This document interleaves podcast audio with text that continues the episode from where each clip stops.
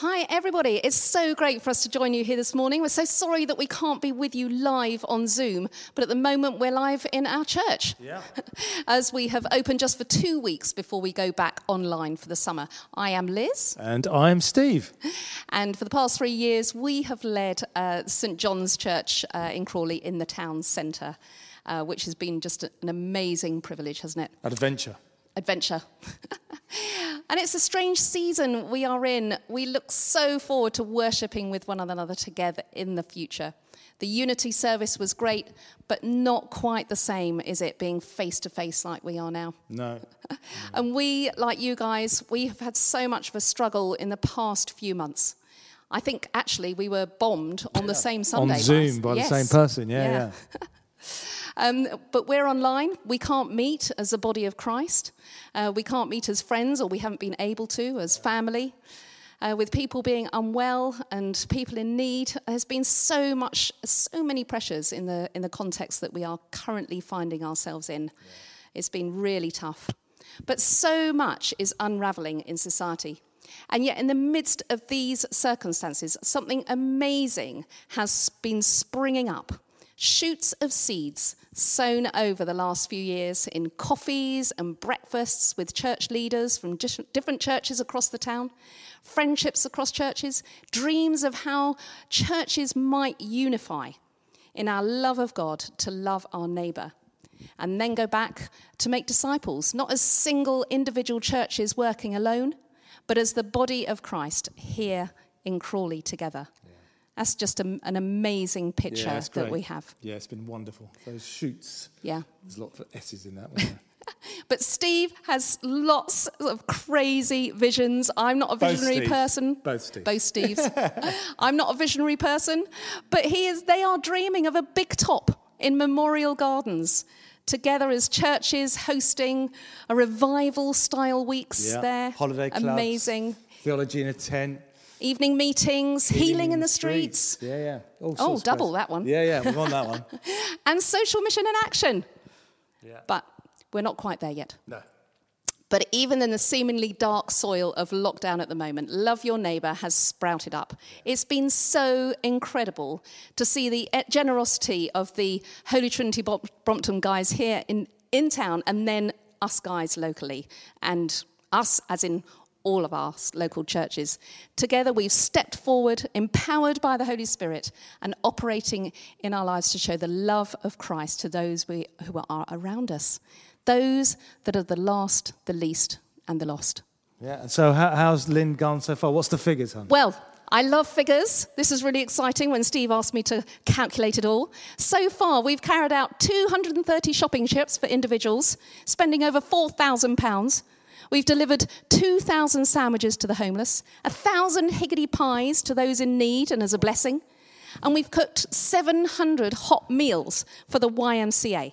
And now we have 19 phone friends. So it's been an incredible journey over the last few months, and it's just going to continue. So we pray.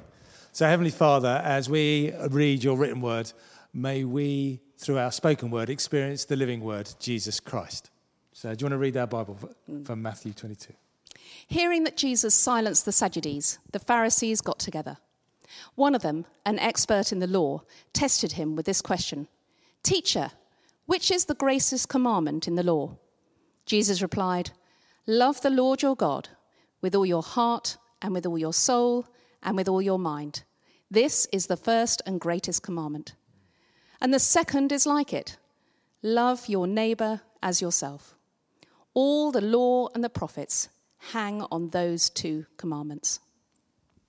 This is the word of the Lord. Thanks be to God.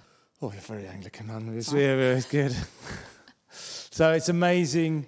Um, you're doing a whole summer of love, not in the 1960s way, but a love of Jesus. You'll, be unpacking so much. And Stephen and Kaz have asked us to speak into this passage and specifically into the love your neighbour.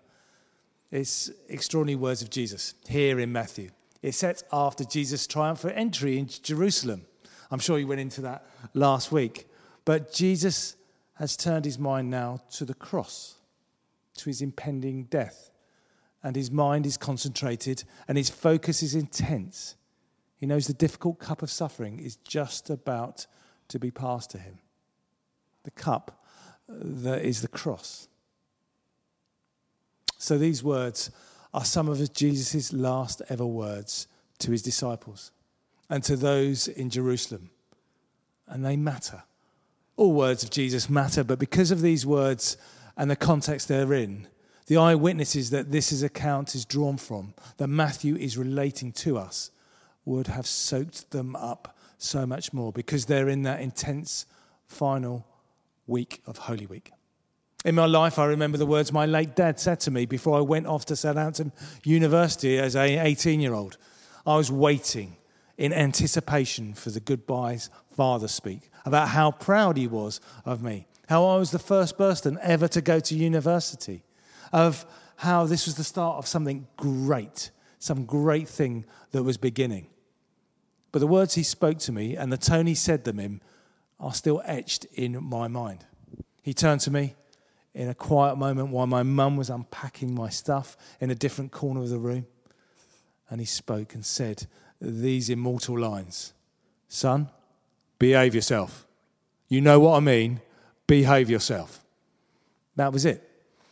But I knew what he meant, and I've done that generally in my life. Well, almost always, but not always.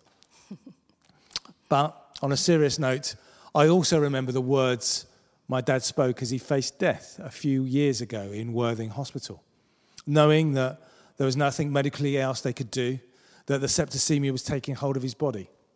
A man that had always been cynical about my faith and my Liz's faith, uh, but had lived a good life, turned to me at the last and told me he was proud of me, but that he desired to have the faith that we had to know Jesus because he'd seen the way it transformed my heart and had healed our marriage.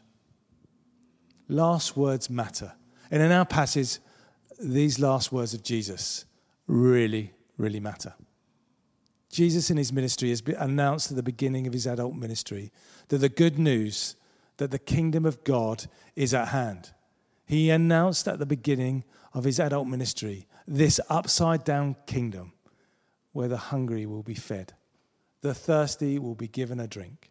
The poor will be provided for. The broken-hearted made whole. The sick healed. The prisoner set free.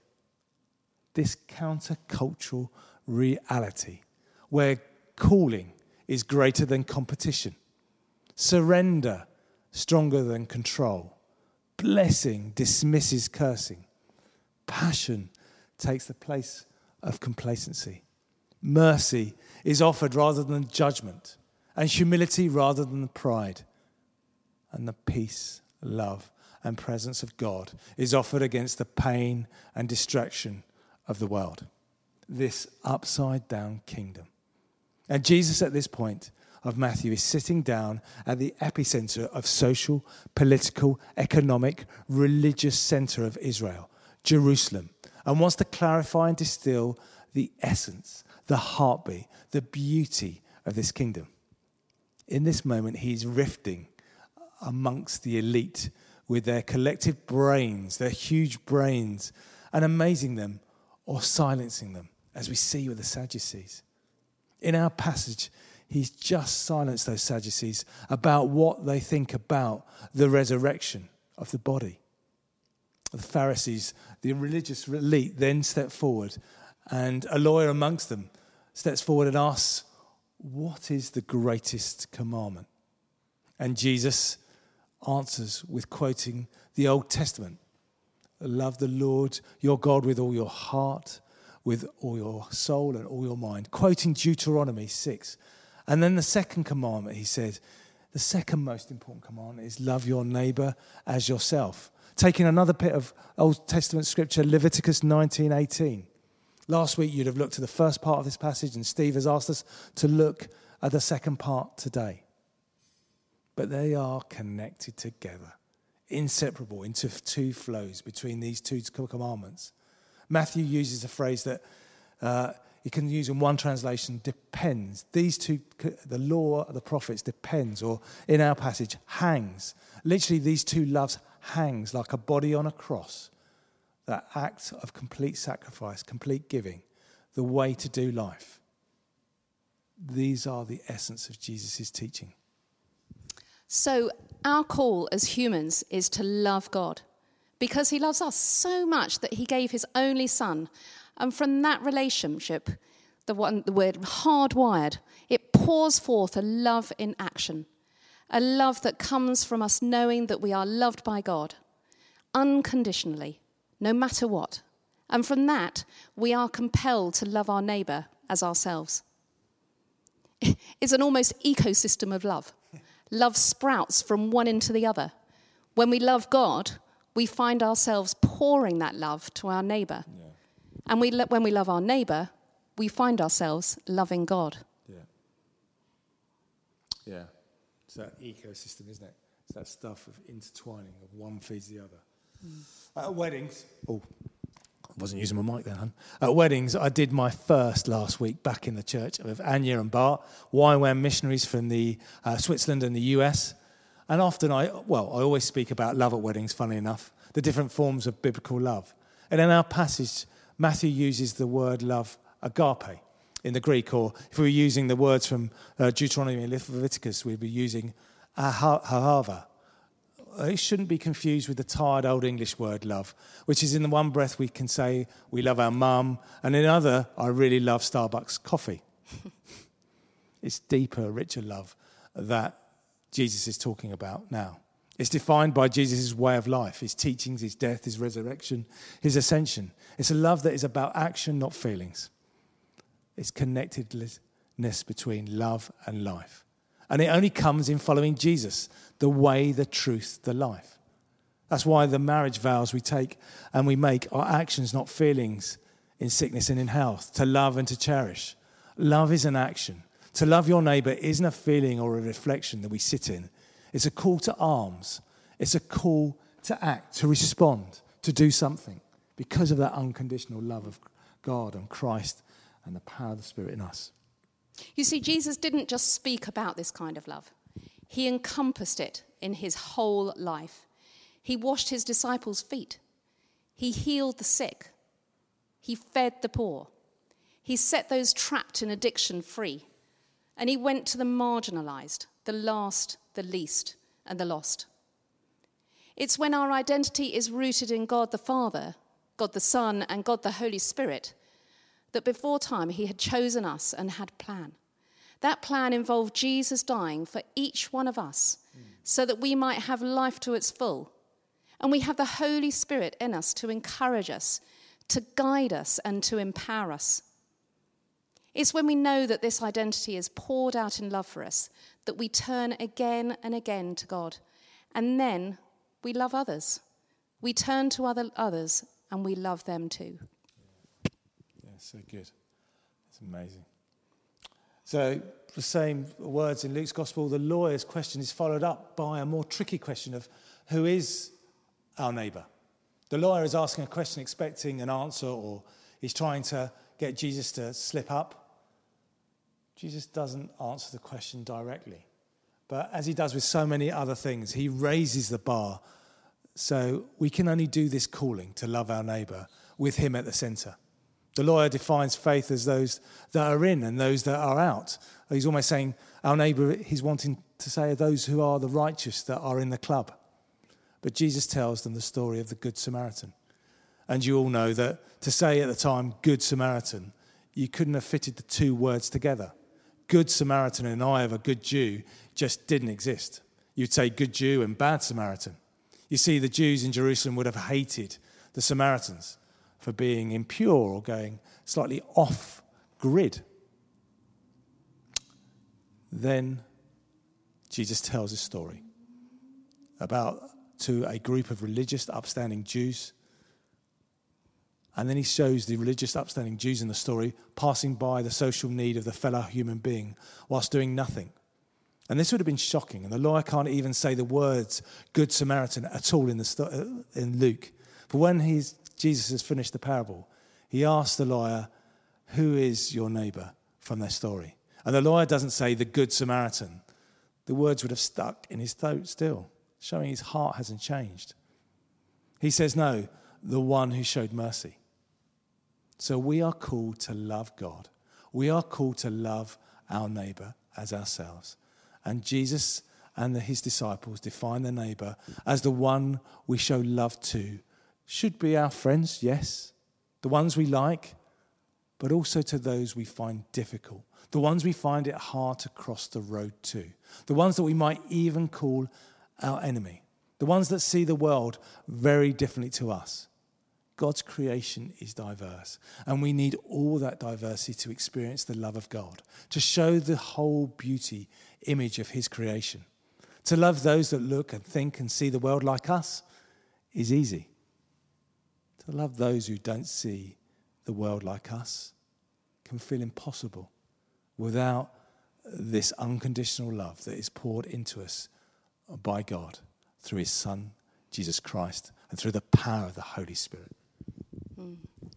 That reminds me of the Bridge Cafe. And what I love about the Bridge Cafe that we run with the police and the probation service is that those on probation, the volunteers, the police officers, and the other agencies who, would never, who you'd never put alongside each other in the worldly way, they would be against each other. They are all together in one room, having breakfast, chatting over a bacon butty.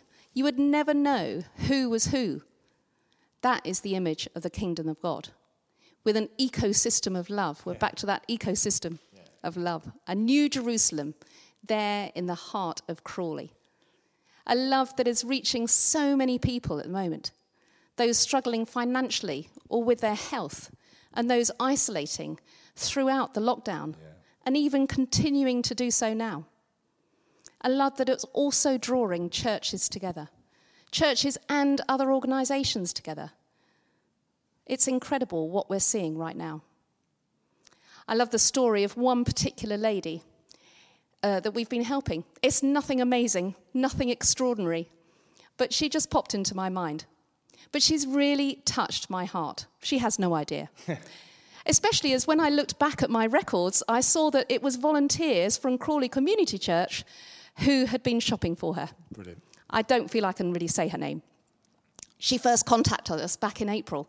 She had the virus, the coronavirus, and she was suffering really badly, and she had been for some time. She asked for some shopping, and despite the risk, yeah. volunteers taking unnecessarily unnecessary precautions, yeah. pre- necessary precautions, of course. Crazy. They agreed to shop for her. And we also organised a phone friend from the 9:30 service at St John's to support her. She told us she was unable to pay for her shopping. She was also struggling financially. But she promised to try and make a donation after lockdown. After a few weeks, she no longer asked for a shopping, but over the next few months, every few weeks, I received a card via the parish office with a £5 note donation inside and a message from this lady. The messages are full of gratitude and love and asking us for our prayers for her. I received the latest one only a few days ago. Yeah, via me. Yeah, by you. The post office. yeah, it probably came two months ago. yeah, no.